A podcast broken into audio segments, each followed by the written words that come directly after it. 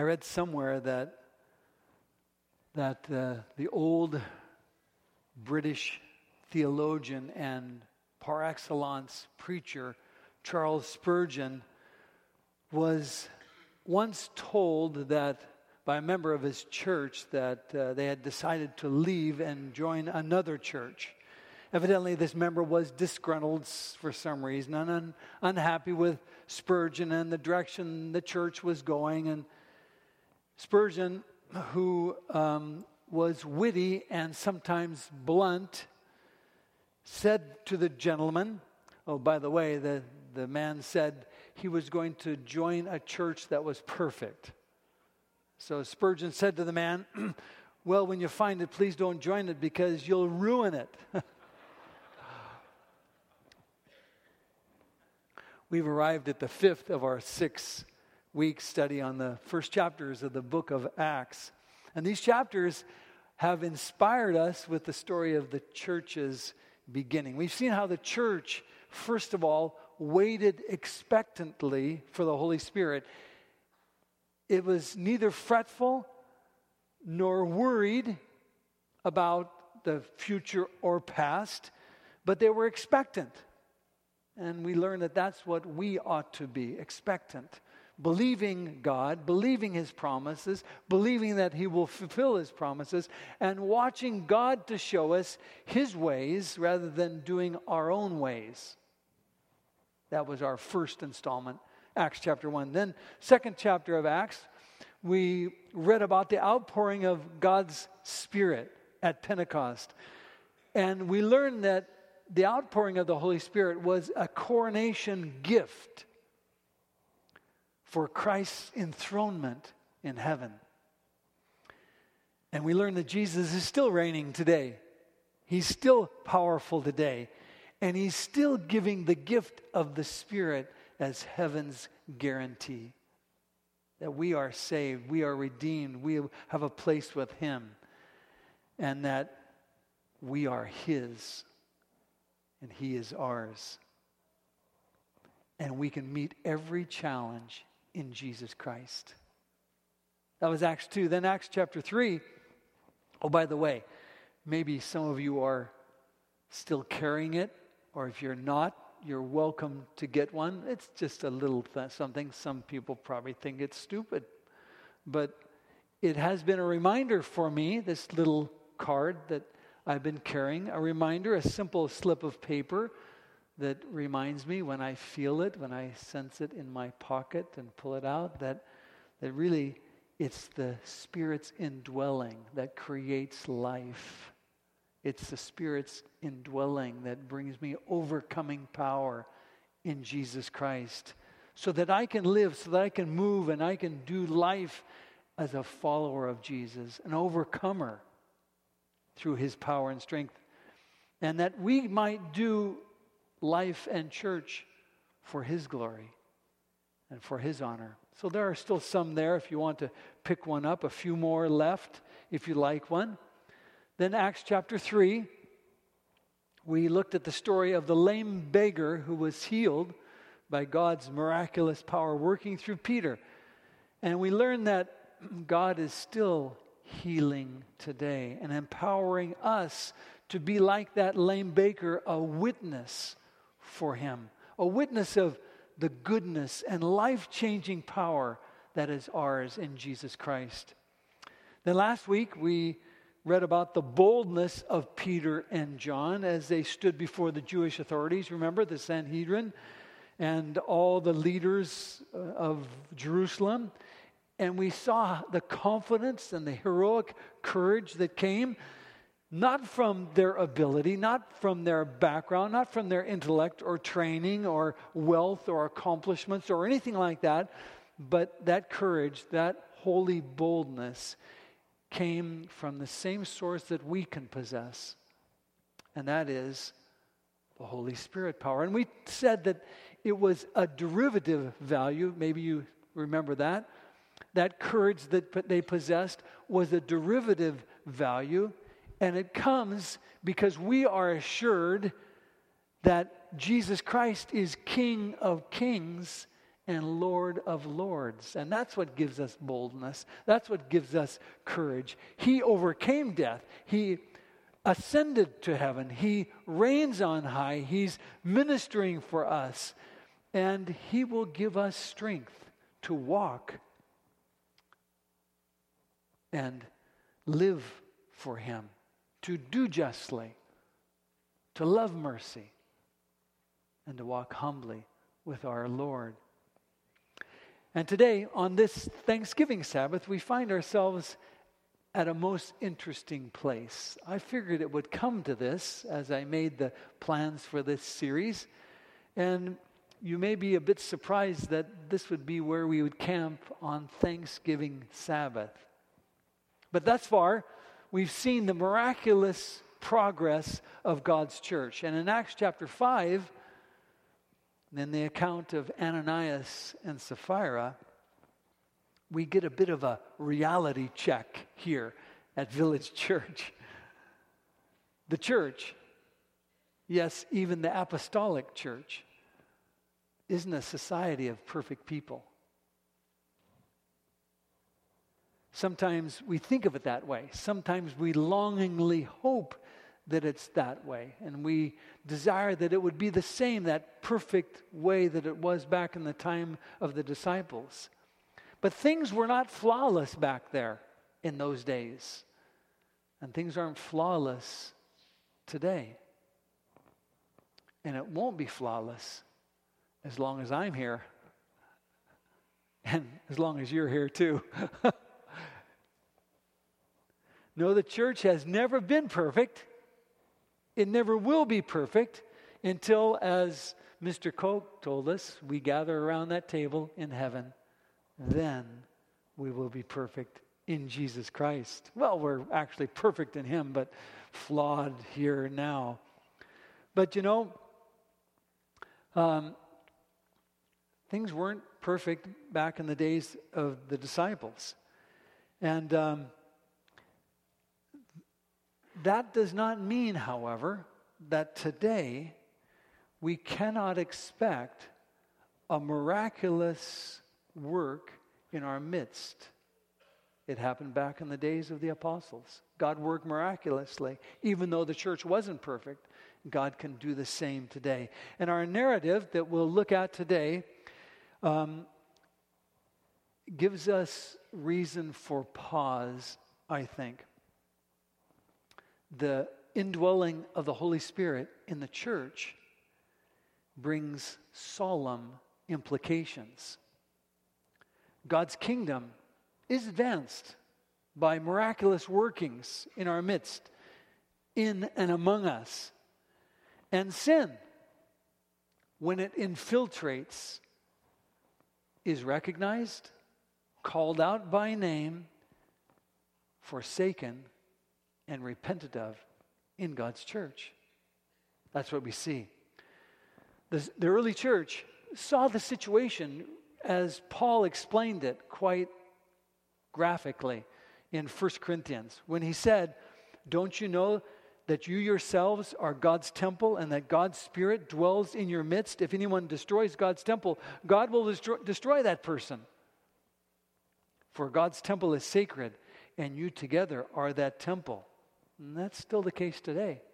We are God's temple, individually and corporately together. And no one joins Village Church because they think it's perfect. At least I have never had anyone tell me that they're becoming part of Village because they think we're perfect.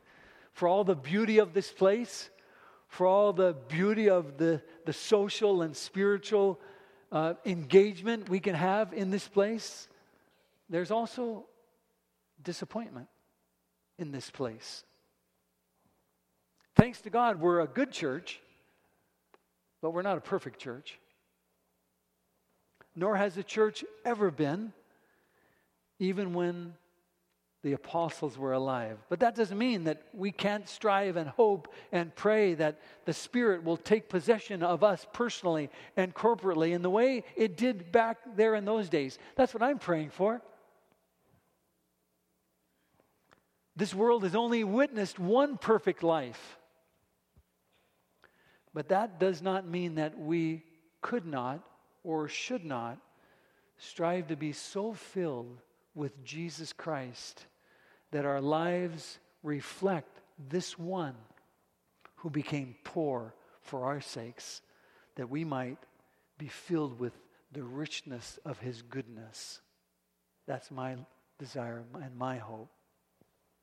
I love the picture that Ellen White paints for us in that book, Acts of the Apostles. Maybe you've been reading it. Chapter number seven is the one that goes along with our story today. And this is what she said when, the, when in the church of today it is seen that by the power of the Spirit, the members have taken their affections from the things of the world and that they are willing to make sacrifices in order that their fellow men may hear the gospel the truths proclaimed will have a powerful influence on believers. Do you get that? You see what she's saying? That when we, as followers of Christ, are so consumed with Him that what we have becomes nothing, and what, what He wants for us and for others becomes even more important. Then, then, she says, the truths we proclaim will have a powerful influence.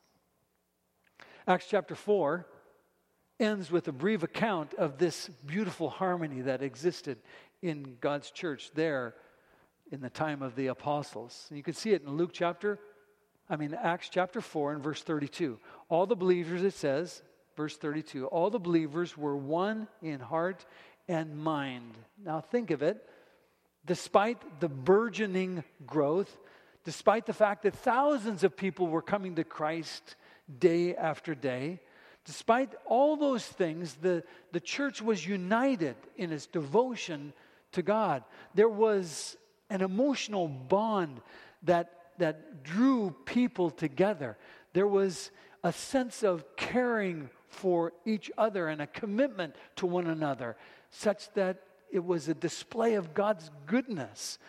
They were experiencing the unity for which Jesus prayed when he was here on earth, when he said in John chapter 17, My prayer is not for them alone, talking about his disciples. I pray also for those who will believe in me through their message. This crowd in the early church that all of them may be one, Father, just as you are in me and I am in you. May they also be in us, so that the world may believe that you have sent me. That was happening right there. The unity and the, and the devotion and the, and the love for each other, the care for each other. That unity that was happening in the church wasn't a uniformity where everybody looked and acted exactly alike it wasn't an organization where everyone was pushed into the same mold. Rather, it was a unity like Jesus experienced with his Father when he was on earth, a unity that was a sameness of mind and purpose and love and, and devotion. And that was a unity that the early church was experiencing. Now, there are things that do separate us, there are things that can be dividers between us, like different points of view, different perspectives, different preferences, different passions. But all of these things are really secondary, secondary issues. We all have different talents, we all have different passions, and, and, uh, but underlying all these things and primary to our commitment to Him is a unity of faith. That's what keeps us together. We're united in our love for God. We're united in, in, our devotion to His ways and to following His word. We're united in our calling to share this word with the world. That unites us. And that devotion that we experience to Him expresses itself in generosity. We become generous people. That's what it says in the book of Acts, chapter 4 and verse 32. All the believers were one in heart and mind. No one claimed that any of their possessions was their own, but they shared everything they had. Isn't that a neat picture? They were one in heart and mind. And they shared everything they had. That wasn't a forced or regulated generosity. There wasn't any such thing as a communal purse directed by explicit guidelines. It was a, a sense of heart devotion moved by the Spirit of God. Chapter 7 in this book, Acts of the, the Acts of the Apostles by Ellen White, identifies the motivation clearly. Look at these words. The liberality on the part of the believers was the result of the outpouring of the Spirit. The outpouring of the Spirit is what created among them this love for one another. It was what propelled the cause of the gospel. And they saw that this cause was much greater than their own, much greater than their own comfort, their own security. And that's what the Spirit of God works in us today. He does the same for us. Members of that church who were property owners liquidated their assets in order to create some um, liqu- liquidity, you might say, uh, of their assets so that they could be quick to respond in time of need for the poor and the needy among them. They wanted to be fast to help. In Acts chapter 4, 33 and 34, it says, With great power the apostles continued to testify to the resurrection of the Lord Jesus, and God's grace was so powerful at work in them that all that, that there were no needy persons among them. Just think of those last words. No needy people among them. How did that happen? Peter and John's testimony and the other apostles as they devoted their time and energy to publicly proclaiming the gospel and telling others about the good news of Jesus Christ and the saving grace of God in his son Jesus Christ. God powerfully at work among them in sharing their faith with others also resulted in a generosity, a generosity in spirit for the poor among them. So much so that there was no needy person among them. You know, human nature is not that way. Not naturally, anyway. Human nature is every man for himself. Most of us on our own are really not all that generous.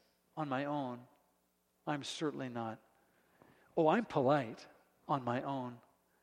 I give to others, but usually it's because I'm influence peddling you know, trying to make sure and secure for myself because it's who you know that counts. It's just good personal management, you know. That's the way I do it on my own.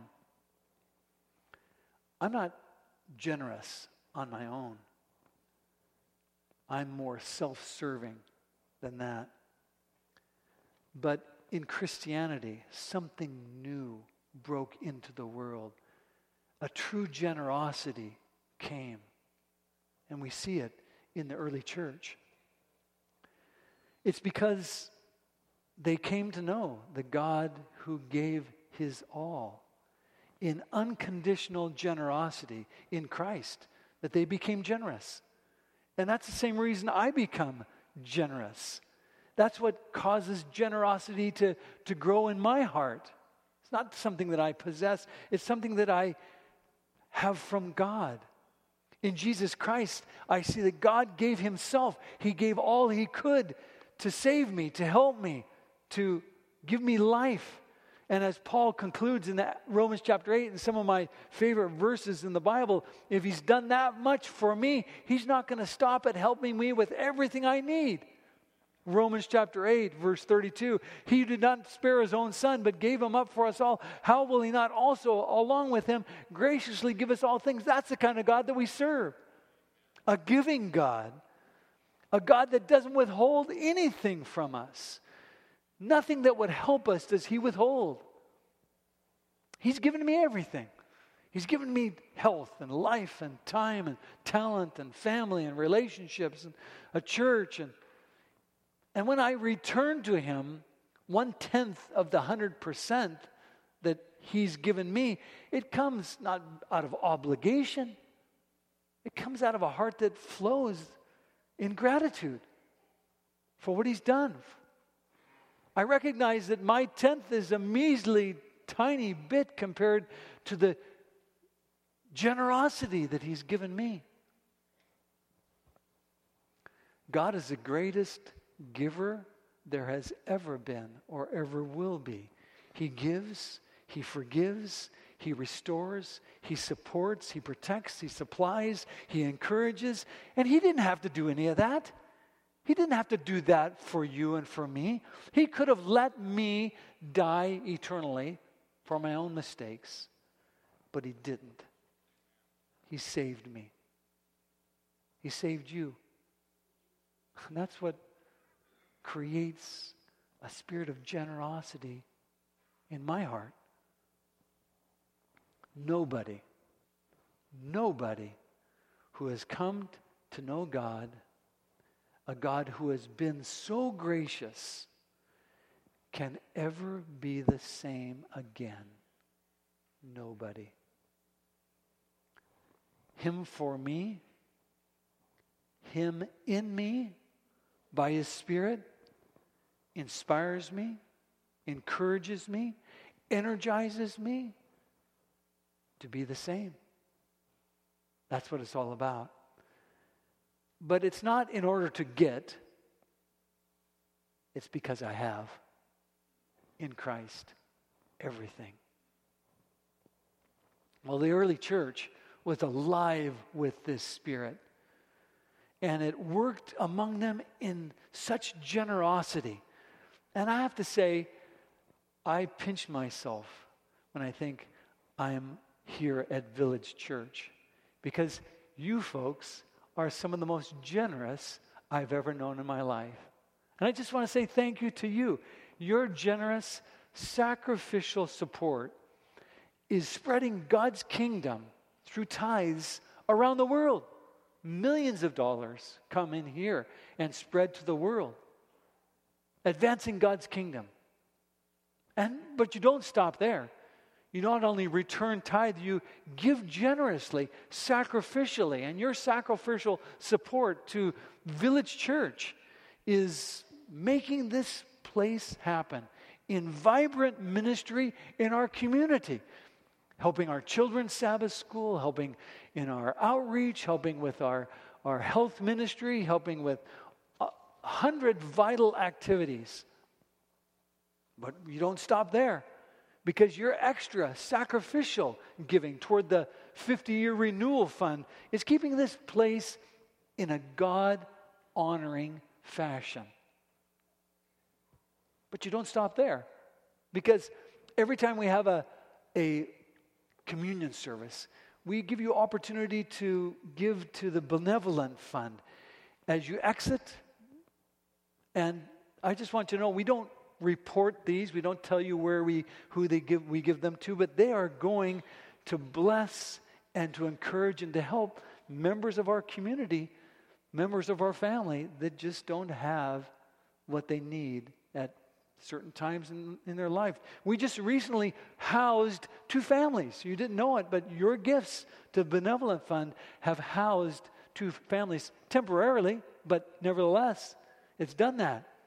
And your giving has also supplied needs in many other ways. We've given We've helped people with the house payments. We've helped them with repairs to their home. We've helped them with food and clothing vouchers. We've helped them with utility payments and, and whatnot, just all sorts of things. And as if that's not enough, if you were to add the volunteer labor of village members, you'd have a number that it would be astonishing. You help us with so many things voluntarily. With administrative needs in our office, in our treasury office. You help us with children and youth ministries in a way that's so God honoring. You help us with, well, with, well, like, for example, the PA. I mean, look, these people give countless hours. And VCTV, how much do these people? 15 people every Sabbath working to, to make this go out over the air. And other volunteers and all, and I shouldn't stop there volunteers at Sunbridge, volunteers at our center and warehouse where they generate funds to, to help children go to uh, uh, have Christian education. It's a continuous demonstration, a continuous demonstration of God's grace at work. It is. The activity of God's grace was seen in the early church. It was seen not just in the preaching of Peter and the apostles. It was seen not just in the, in the healing that came at their hands through Jesus Christ, but it was also seen and witnessed to in the generous giving and the freedom that it created among those who worshiped. A generosity was done. In Acts chapter 4, 34, it says, From time to time, those who owned lands or houses sold them, brought the money from the sales, and put it at the apostles' feet, and it was distributed to anyone who had a need. Isn't that neat?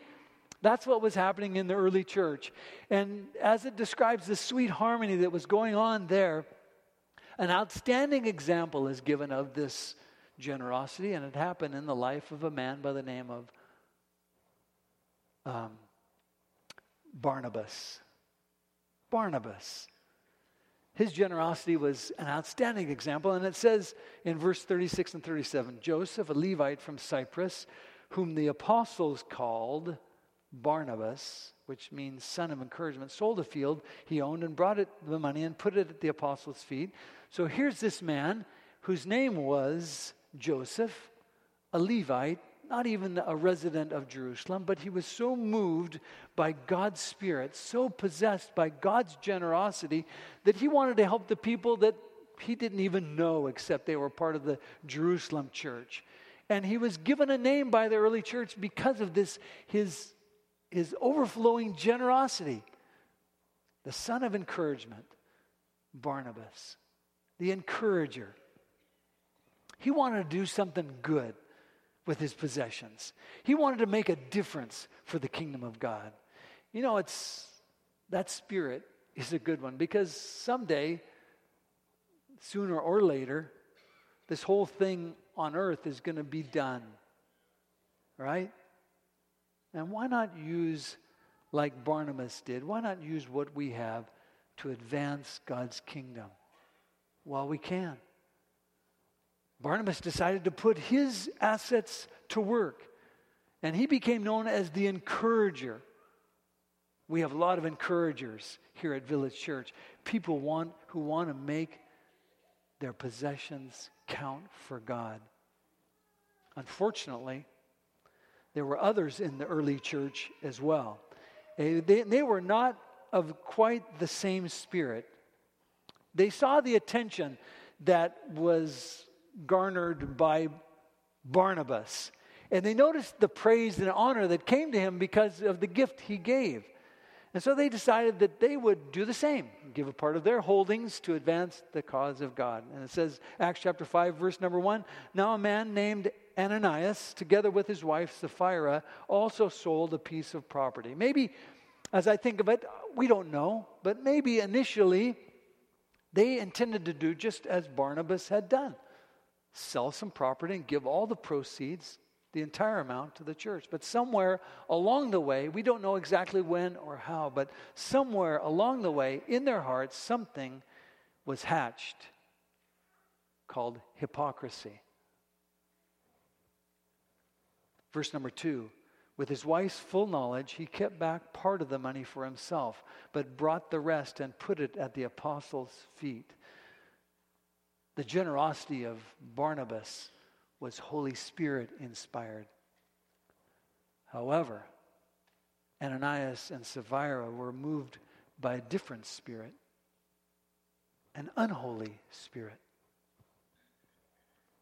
No one knew exactly how much they got for their property, so no one would know whether the gift they gave represented only a portion of the total proceeds. And they weren't in it to give, they were in it to get. Verses 3 and 4. Then Peter said, Ananias, how is it that Satan has so filled your heart that you have lied to the Holy Spirit and have kept for yourself some of the money you received for the land. Didn't it belong to you before it was sold? After it was sold, wasn't the money at your disposal? What made you think of doing such a thing? You have not lied just to human beings, but to God. You see here from this verse, Ananias, it tells us Ananias was free at liberty to sell his property and do with it what he wished. He didn't have to sell it, he didn't have to give everything that came from the proceeds. That was, wouldn't have been a sin to give part of it or not to do it at all. But the sin came in his hypocrisy, alleging that the gift that he was given, giving was all that he had received. And he lied. He lied to the church. He lied to God. Now, what happens next is challenging. Some of the most challenging verses in the Bible for some people to read. Because as Peter spoke, Ananias' sin came home and he fell down dead right there. As one commentator, F.F. F. Bruce, says in his commentary on the book of Acts, it was an evident act of judgment. The judgment that begins first at the house of God. Wow. Boy, uh, you want to get a little action in the church? Have a few healings and a few deaths. Immediately, his body was hauled out. And when Sapphira came in a few hours later, she had a chance to tell the truth. But instead, Sapphira repeats the falsehood and admits her culpability. And Peter raises the situation to the highest possible level. And he says, How could you conspire to test the Spirit of God? Wow. Ananias and Sapphira haven't just deceived the church, they've lied to God. You know, often the mindset I find in myself when I consider my offenses, my mind thinks this way it's not all that bad. I haven't done really anything that horrible. I naturally minimize my failings. And I say, it doesn't matter. And I don't realize how important every action is in my life. But it is important, isn't it? Every choice I make is important because every choice I make is becoming the person that I am. Isn't that what character is built from? Choices. One choice after another choice after another choice. That's really, that's really all your life is. Just a bunch of choices that we make. And with those choices, we are slowly turning into a self. I'm a Jeff, a Jeff Kinney. My choices are becoming the creature that I am. And I'm either going to be in harmony with God and His ways and in harmony with others because of God, or I'm going to be at war with God, at war with His ways, at war with others. And that all happens just one choice at a time. One choice at a time. Peter's words to Ananias and Sapphira highlight this truth in verse number three of chapter five. How is it that Satan has so filled your heart that you have lied to the Holy Spirit? You see, the church, the early church, Peter saw was being attacked. It was spiritual warfare. Satan and his angels were outraged at what was going on. They didn't like what was happening. They hated the spirit of generosity that was being shown among these early Christians. They hate, the, the devil hated that. They were rebuked by the miraculous powers at work in the hands of the apostles. They despised this preaching of the good news in Jesus Christ that saved lives. And they hated, the evil spirits hated the spirit of generosity. And so the devil decided to infect a bit of selfishness. And he gets a couple of people to prefer self promotion at the expense of truth and love. And he teases them that they can mix truth with lies. And it introduces chaos into the church. It's likely because of this incident that Peter, later on in life, when he's writing his message to the church in general, says, Be alert and of sober mind. Your enemy, the devil, prowls around like a roaring lion looking for someone to devour. Yeah, Peter saw the devil attacking the church. And you know, the devil is still on the attack today. In fact, he loves nothing more than attacking God's last day church. He doesn't want us to survive. He doesn't want us to thrive for sure. He's especially malicious when this church is on the rise. He loves it when we're in spiritual doldrums. He loves it when we're passe about our relationship with Him, with God. He loves it when we're not much concerned about spiritual things. He loves it. And He doesn't care much what we do then because He knows that He doesn't have to worry.